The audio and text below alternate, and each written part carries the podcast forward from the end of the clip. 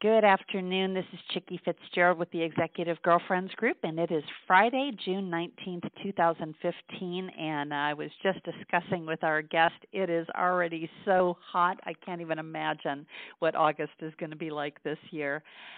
Today we have a real treat. We are back to our uh, boardroom series, and we are going to be interviewing Katie Pushor. And Katie has written a very, very interesting book about how to get into the boardroom. And the name of the book is Into the Boardroom How to Get Your First Seat on a Corporate Board. Katie, welcome. Thank you, Chicke. I'm glad to be here today. Katie, give us a little thumbnail uh, about you. We're going to talk a lot about your book today, but our listeners would love to hear your story. Well, certainly. My career began uh, as an accountant. I had my CPA and worked for a large national accounting firm called PricewaterhouseCoopers for about 10 years. Then I moved into IT distribution. So I worked with uh, the big brands that you would recognize Apple, Microsoft, Hewlett Packard for about 10 years. That was a Fortune 500 company that I worked for. So that's where I kind of cut my teeth on business and got a lot of good experience. Then I joined the cabinet of uh, then Governor Janet Napolitano and ran the Arizona Lottery for several years. Then I uh, ran the Greater Phoenix Chamber of Commerce, uh, representing business interests at the state level for several years. And then I opened my coaching practice, which is what I do today, Chicke. It's called Inner Capital. I love that name. In fact, when I when I saw it on your LinkedIn profile, I thought, oh, what an interesting name to get people thinking about the fact that we, you know, we measure capital, and obviously with your financial background, we measure capital in in a very flat sort of way, and and we don't really think about the power that we bring uh, from the inside. And so I, I think you've really captured that in your brand. Bravo. Well, thank you. I, I think a lot about the inner capital within executives and strong community leaders and what they bring to the table. So, just like social capital, political capital, financial capital, we do all have our own inner capital that we bring to our leadership. So, that's what I work on now, and that's really quite a bit of what's behind the book as well. Well, I am sure you have some amazing stories from your days at the lottery. That that sounds like a really really fun departure from what you were doing before. But I also wanted to ask you about your co-author, uh, Dorothy Light. Yes, Dorothy and I wrote this book uh, together many years ago. We met at a National Women's Leadership Conference.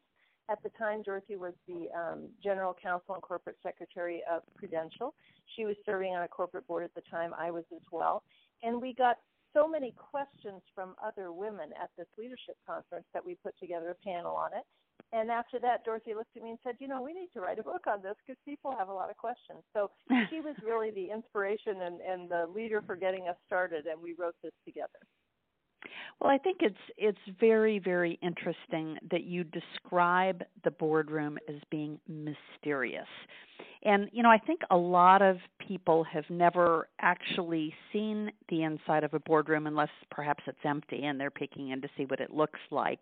Um, I've I've had the pleasure of being involved uh, in a lot of board meetings because of my consulting career, which you know I've been doing that for over 20 years. But tell us a little bit about why it is so mysterious. Is that by design?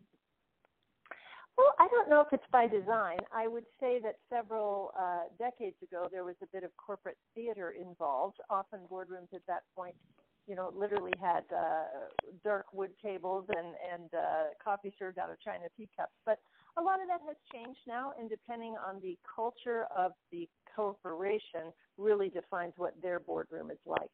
But what I meant in that comment initially, Chicke, is that a lot of people don't know how you get in a boardroom, don't know what goes right. on inside of it, and it is a mystery to them um, how that process works. So that's what the book was really about: is the process of getting on corporate boards. Well, let's start really at the beginning, and and you've you've talked a little bit uh, about what what goes on in the boardroom, just at the very very highest level. So, how does a woman decide if this is where she wants to be? How would she even know? Well, we take our readers through a process, and we start with looking at the risks and the rewards, which I'd like to talk a bit about. and then the responsibilities and duties of being a board member, and then how it looks to the CEOs that you are working with. So if I could start a little bit with risk and rewards, I think most people want to know how much does a board member receive for their services. Right, and I'm sure there's a wide, wide range of compensation depending on the, the size of the company. Well, there is, but I think for the brands that most readers recognize, the Fortune 500, I would say those are $200,000 plus uh, as a package, meaning their cash retainer plus some combination of stock options or restricted stock. But as you mentioned, for smaller companies, the Fortune 1000, the small cap stocks, or for private companies, it can be much smaller. It can be 30 to 50,000. Right, right. And and so you've talked about the money side of it. What what about the other rewards? And then I want to make sure we we look at the risks as well. Well, I think truthfully one of the the most important rewards is that you are working with a very bright, capable group of individuals around the boardroom. These are the fellow directors and the senior managers of the company. You're working on the most difficult and complex strategic issues facing the business because you are not doing day to day operations. You're looking to the future, you're looking at strategy. And you're really at the the cusp of making these big decisions that set a direction for several years. So that to me is very rewarding work. Yeah, and I I would definitely agree with that. I I had the pleasure of being hired by the Orbitz board of directors. My my career has all been in the travel industry.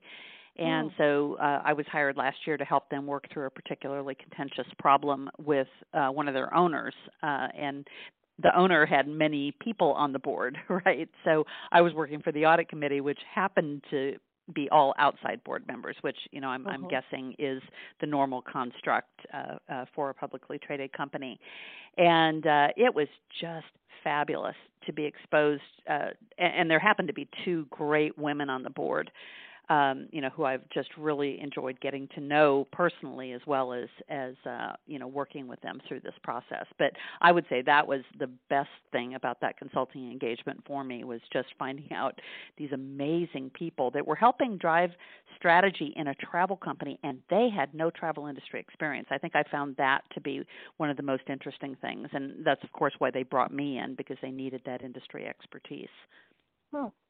Well, you've seen it can be, you know, difficult um, but rewarding work. So I think that uh, type of camaraderie and working together on a on a big complex issue can be very rewarding.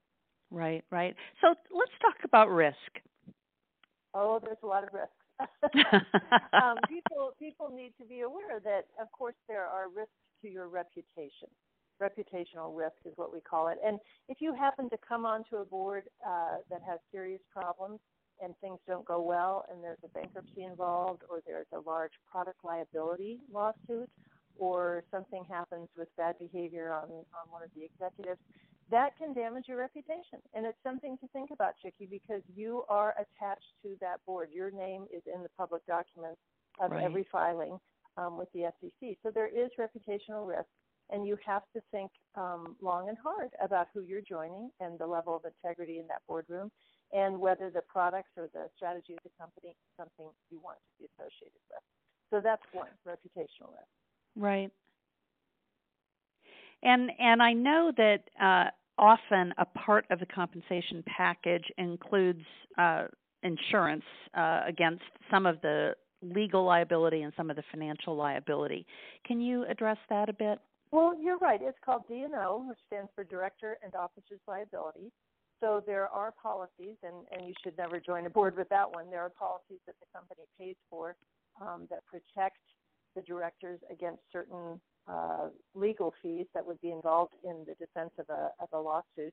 Nothing protects you against um, not exercising your own duties as a director, the duty of, of care and independence and loyalty you have mm-hmm. to do your job as a director. So there's no insurance that uh, protects you against not doing your job. But if you have done your job well, you've been prepared, you've uh, had good support, good evidence for your decisions, then this liability insurance is meant to cover legal fees. Right. And so, how about some of the responsibilities and duties? You mentioned uh, one of the committees that you're you're on in one of your roles. There there are many committees within a board, and and some have have very financially oriented responsibilities. Uh, other you need you know certain background. I know that you're on the compensation committee of one of one of the boards that you're on. So so talk to right. us about the different responsibilities. All right. Well, some work is done in the board committee of the whole. So we're all there working on certain issues. But then we divide up. So almost every board has a compensation and human resource committee, and they deal with setting the compensation plan for the key executives and policies for the company. Then there's the audit committee, and they are involved in working with the outside external auditors to ensure that the financial information about the company is accurate and transparent. And then there's usually a nominating and governance committee, and they deal with how new members come on the board, as well as putting together the proxy, which is the communication vehicle from the board to the shareholders that comes out before each annual meeting. So all boards have at least three of those, and many boards have other committees as well. So describe for us some of the duties of, of a board member so that, that uh, again, this, this whole section of your book is about is this really where you want to be?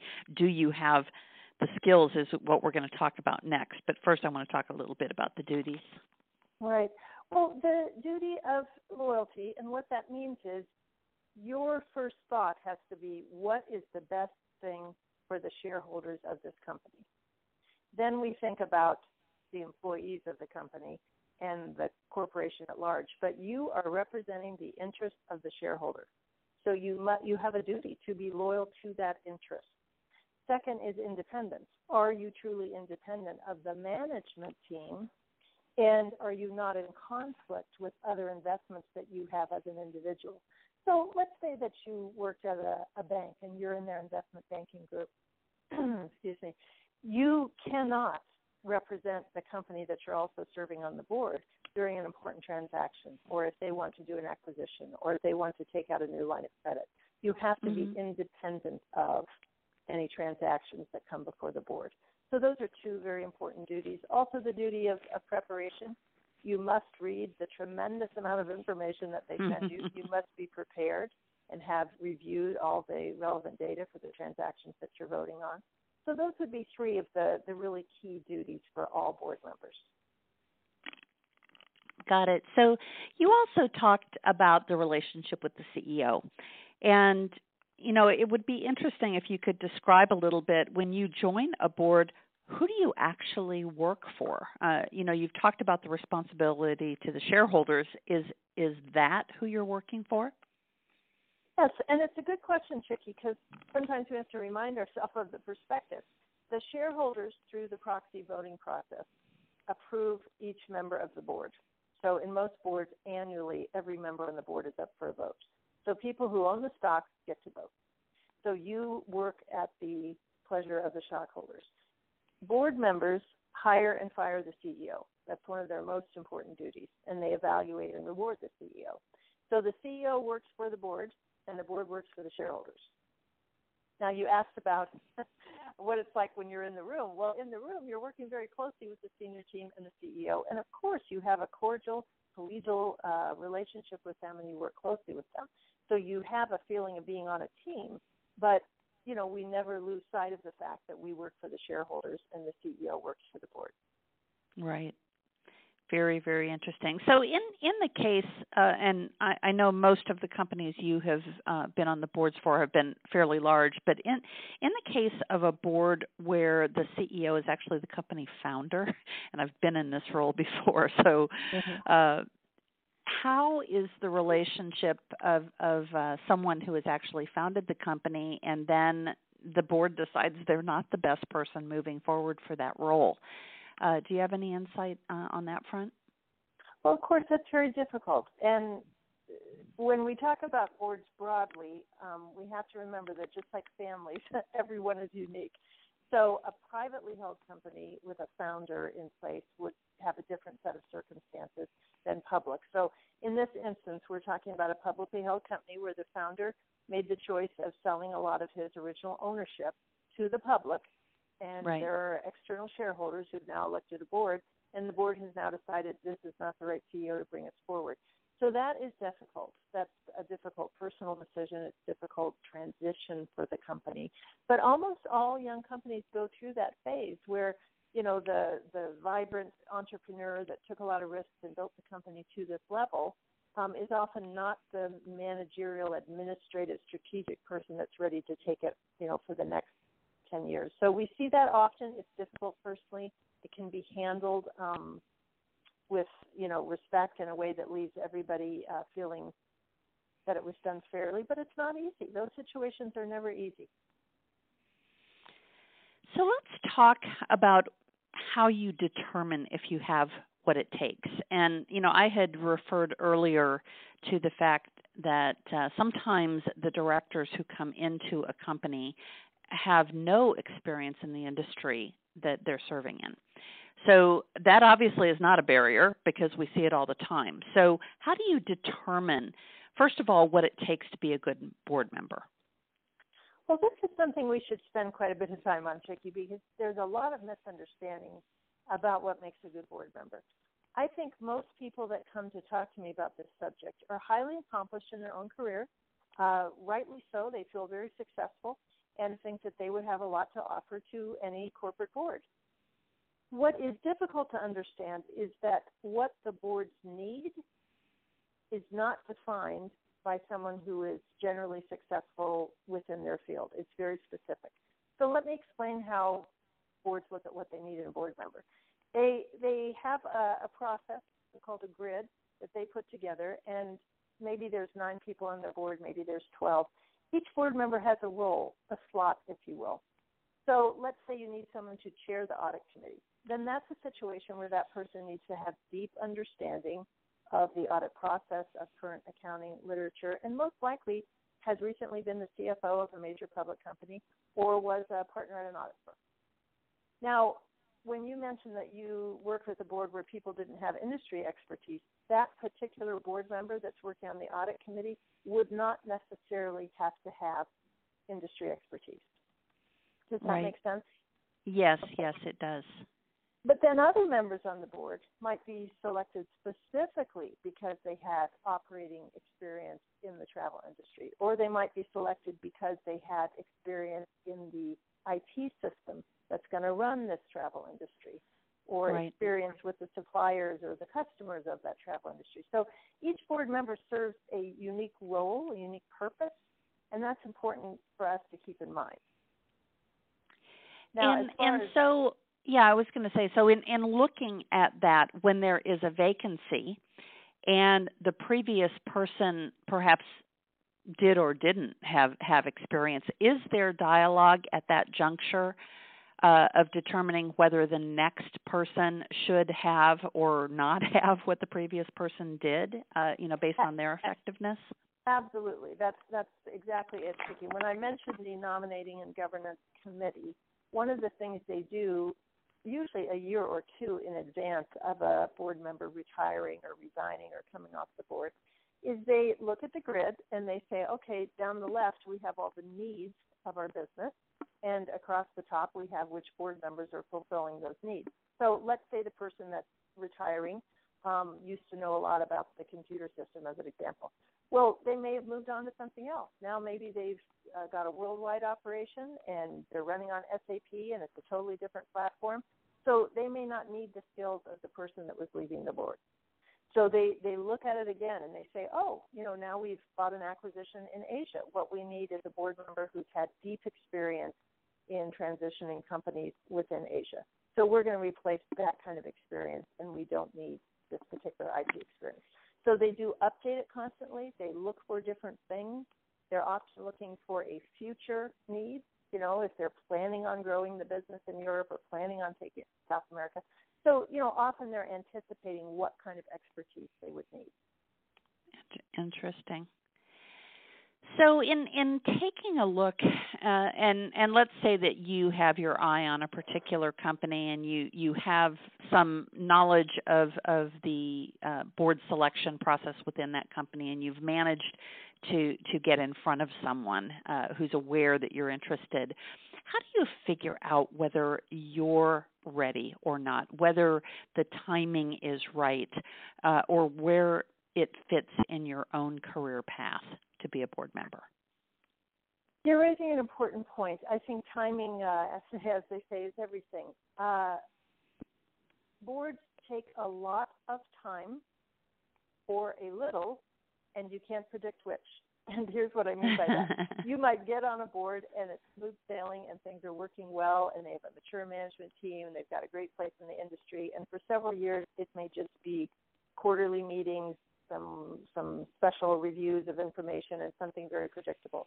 But by the same token, you could join a board and two weeks after you have joined them, they get a, a bid to be acquired. Maybe somebody wants to buy them and that's unanticipated and it requires all kinds of work and a lot of travel and late nights and you have to do the work that is before you you don't get to choose that and say oh i don't have time for an acquisition review right now.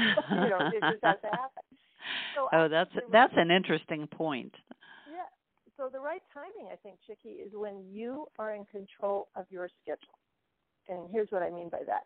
If you are nearing uh, retirement from your original career, or let's say you own a business, but now you're the CEO of that business, so you're able to say, I'm going to travel this week or I'm not. You know, if you're in a situation where you don't have a lot of commitment to the young kids or you don't uh, have responsibility to care for some aging parents that have Alzheimer's or, you know, you're not in a situation right. where, where you're not in charge of your schedule, that's very important because you're going to enjoy the board experience if you can commit the time to it. It's going to be a tremendous stress on you if you don't have control of your schedule. Wow, I you know I hadn't really thought about that because one of one of my personal goals is to get on a board. And you know I'm right in the middle of of starting up a new company. And and so just having heard you talk about that uh that is really going to make me rethink my timing uh, because well, I'm one of as you know, mm-hmm. new companies are like babies. You know, they're like yes. children. They want a lot of your time and attention, and you really need to groom them and work with them and feed them and nurture them. And so, you know, it. My guess is you'll end up putting a lot of your energy into that new business.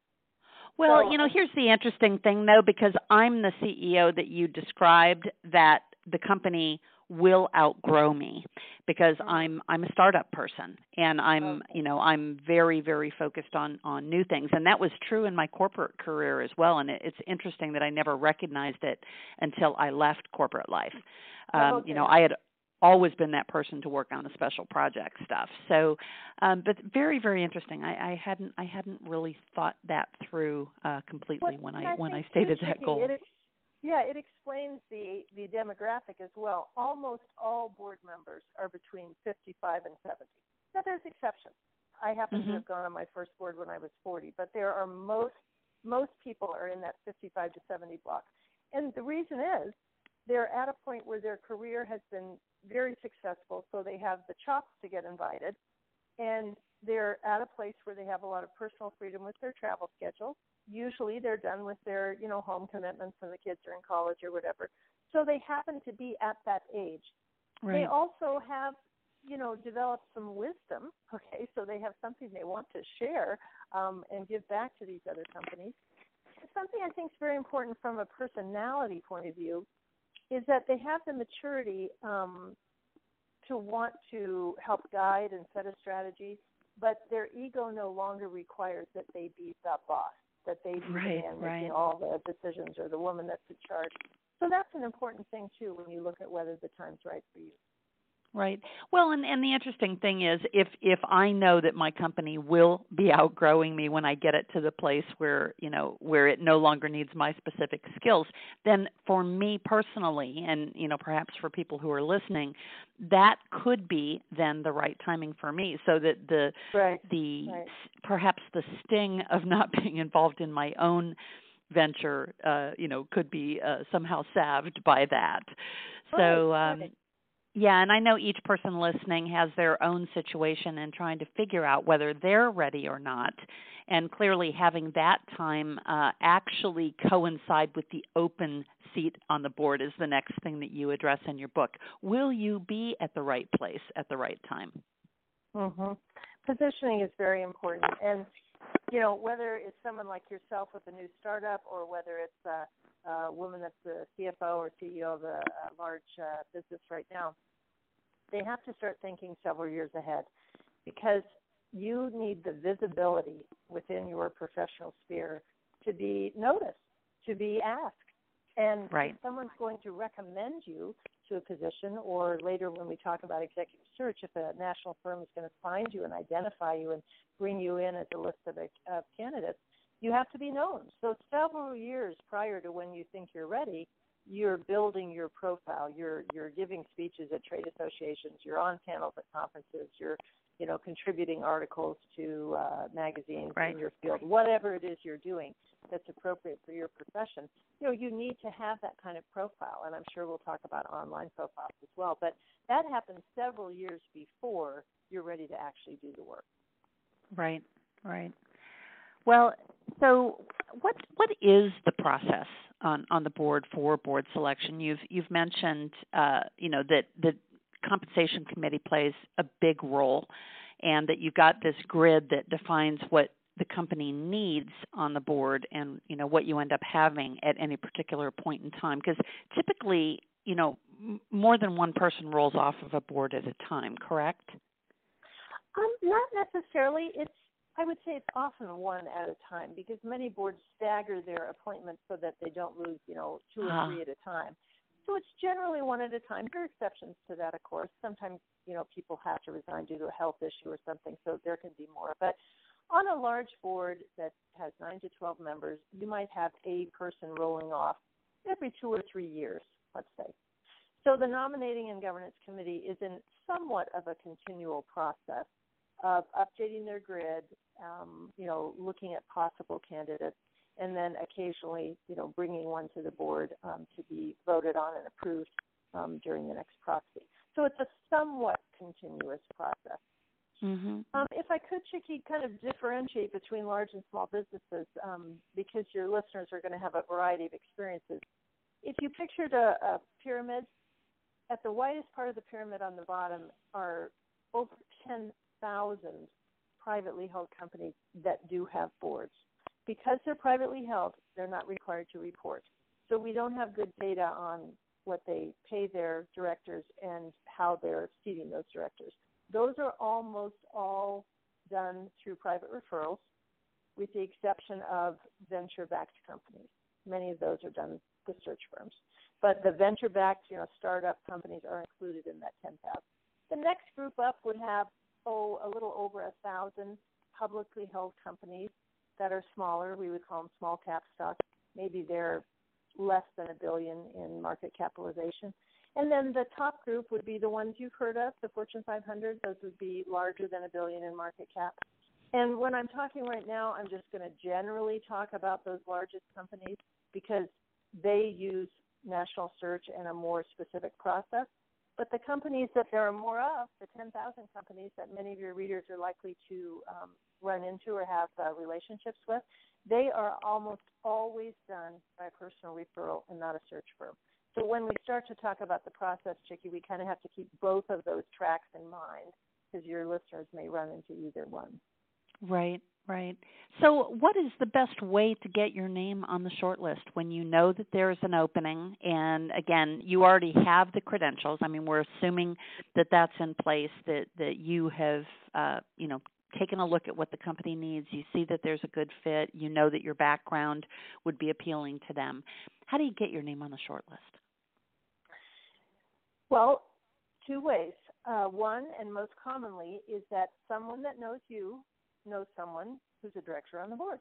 So one of the things we have our readers ask themselves, and we have a little checklist in the book, is who do you know today that is sitting on a corporate board? And it's kind of an interesting litmus test for your listeners because if they don't know anyone, then they haven't done a good enough job of profiling themselves and networking to get the attention of someone who's doing the kind of job that they want to be doing. So they have some more work to do you have to be in a position where you're talking with people who do have these kinds of contacts. So let's right. say the corporate attorney um, that does work for many boards would probably be in the position to mention you to someone.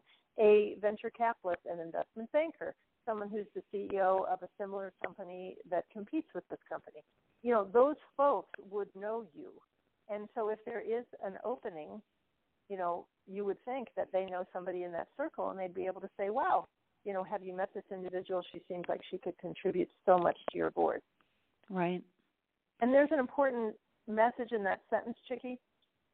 The individuals on the board are looking for someone who can contribute value to their process.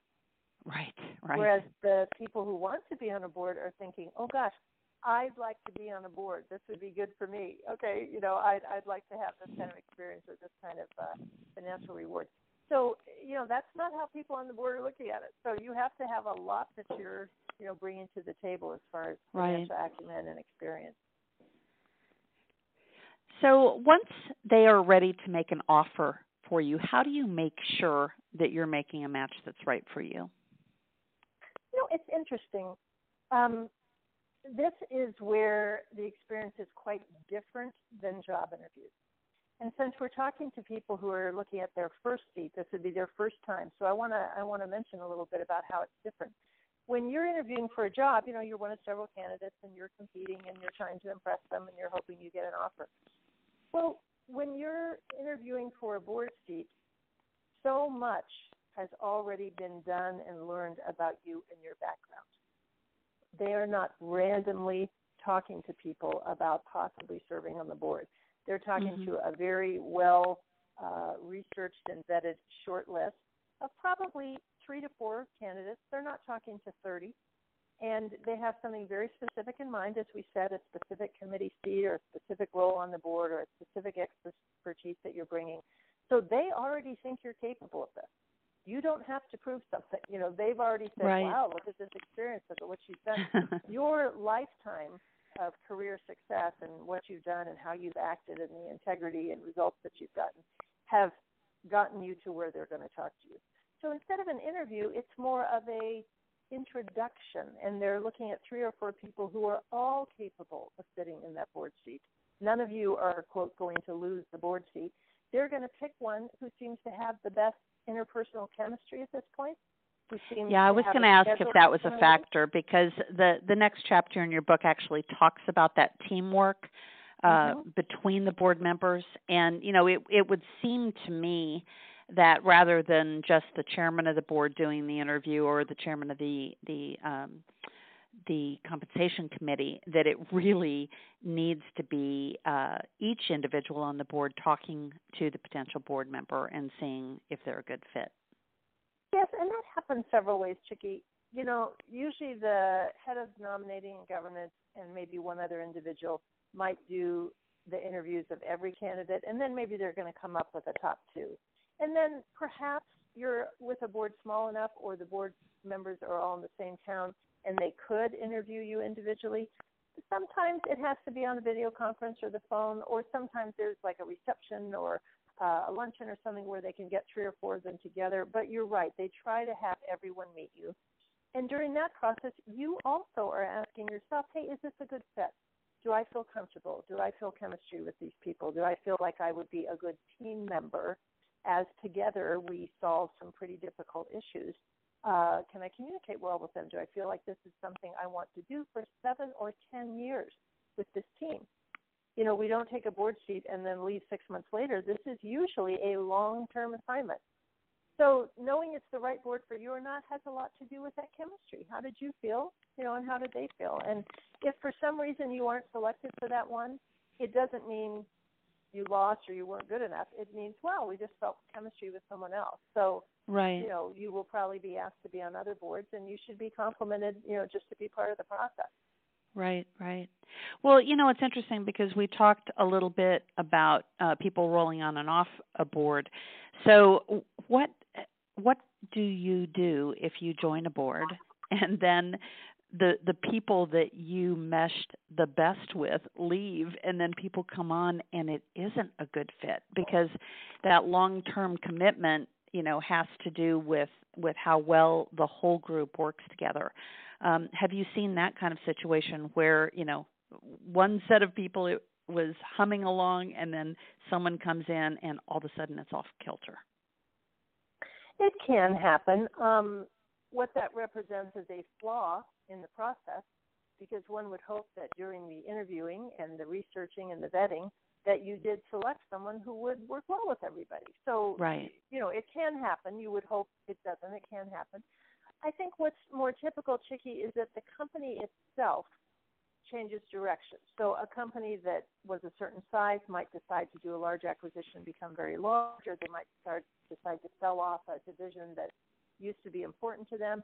And so the board starts to shift in reflection of the new company that's emerging. So you might have some people who liked it the old way or who felt that division was important and now the strategy's changed or shifted. Right. And so sometimes you have that type of type of division among the board. And usually, you know, some people might say, Hey, you know, I've contributed all I can, I'm gonna resign. Um, and you have that sometimes. But generally right. I think there's a, a collegiality, you know, a good team environment. And if that's not there for you, certainly you can resign. But when you take one of these roles, it's not with the intention that, oh gosh, you know, maybe just a few months. Um, it is usually with the intention that, you know, I am going to support the direction of this company for seven or ten years. Right, right. Very, very interesting. So, Katie, I know in the book you have a number of self-assessment tools um, to, you know, assist people in this thought process, and and it isn't something that you should go into lightly, especially with that long-term commitment. So, talk to us a little bit about those tools, and then I'd like uh, for you to also share with us how people can get in touch with you if they're interested in your coaching or consulting services. Okay. Well, the checklists are designed to keep to help individuals calibrate their expectations so that they have the highest degree of success.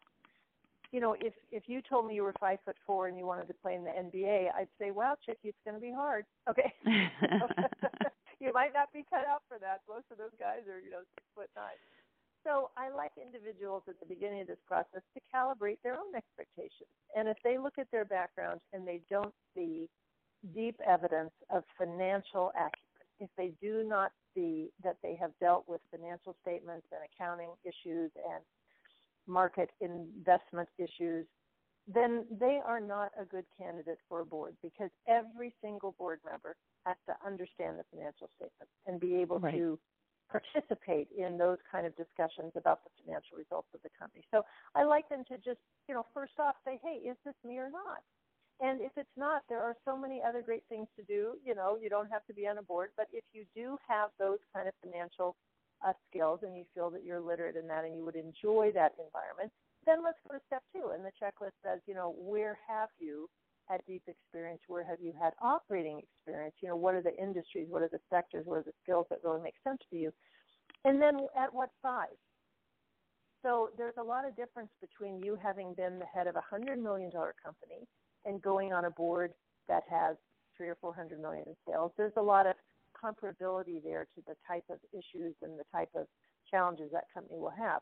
If you've been in a hundred million dollar company and you run a division that was fifty million, but you're looking at a board that has five billion in sales and is global, that's not a good fit. You know, most board members at, at that company would say, Wow, I'm not sure this candidate has the kind of experience that will be relevant to what our challenges are. So I like people to calibrate the size of their experience and what they've done with the size of the boards that they're looking at. And the best right. way for them to do that, Chicke, is just get out the proxy, you know, get out the uh, filings for that company that are public from the year before and look at the list of current board members. It describes what their experience is, where they've been before they came on this board, and ask yourself, wow, you know, do I fit right in? Do I seem like I would be a peer? Am I a good candidate? Or do those folks seem to have had experience that's very different than mine? In which case, it might not be a fit. So those are the purposes of the checklist, and I think that they, they really help potential candidates see where they should spend their time. So, Kitty, you first wrote this book in 2002, and then a, a, paperback came out in 2006. What would you include today that you didn't include in the book uh, when you first wrote it? Well, as you might remember, we're hard at work at that. Um, Dorothy and I this summer are coming out with a second edition, should be out by Thanksgiving, and we are reviewing and revising each of the chapters because a lot has happened Uh, Sarbanes-Oxley and Dodd-Frank; those are two really massive pieces of legislation that have vastly changed the um, requirements and the expectations for board members. So we're putting that in the update. The internet and social media has changed how executive recruiters and board members find new potential board members. So just thinking about LinkedIn, we're putting an entire uh, chapter in about how to manage your online presence and profile on LinkedIn because that's so commonly used to source candidates and, and to look at referrals. And then this this uh, very broad trend now about getting more women and diverse candidates on the board. In 2000, that was not uh, talked about in the media to the extent that it is today. So there's a big trend. You know, there's a big wave um, to look very seriously at putting more women and diversity candidates on the board. So we will address that as well. So a lot's changed, and most of it is very positive. Well, Katie, if people do want to get in touch with you, what's the best way to connect? My website is innercapitalaz.com. And that is the best way to connect with me. Uh, that talks about my coaching practice. It also has information about the book. If you're interested in the book, of course, Amazon.com is the best place to find it. It's available there. And uh, either Dorothy or I will answer questions if you want to send us uh, an email through that website, innercapitalaz.com. We'd be happy to do so. Terrific. Well, Katie, it has been terrific uh, to get your perspectives on this. I know it's it's uh, one of those topics that uh, doesn't appeal to a broad group, but for those who really have a desire and, and feel that they have a lot to contribute, uh, this is the definitive work. And I, am so glad to hear that you guys are, are in the process of updating it because I know so many of our members on the Executive uh, Girlfriends group are at the tail ends of their career and looking at, at what's next. You know, what's the next chapter in my life? And their kids are going off to college or have gone off to college and uh, you know they really need to think that through and i think that this is a, a terrific work to give them that foundation that they need to uh, penetrate the mysterious and powerful uh, uh, board concept that perhaps they uh, dabbled in, you know, going into a board meeting at some point as a part of an executive team, but would really like to be on the inside. So, well, George and I would both like to mm-hmm. meet them on the other side of the board table. So uh, encourage them, and again, any questions they can send it to us at innercapitalaz.com. And thanks oh, for having wonderful. us on the show, Chicke. Thank you so much. And again, the name of the book is Into the Boardroom How to Get Your First Seat on a Corporate Board. Thank you so much, Katie, and have a great weekend. For those who'd like more information about the Executive Girlfriends Group, just go to executivegirlfriendsgroup.com or you can join our group on Facebook. And then we also have a private group for our members. Thanks so much for joining us. Take care.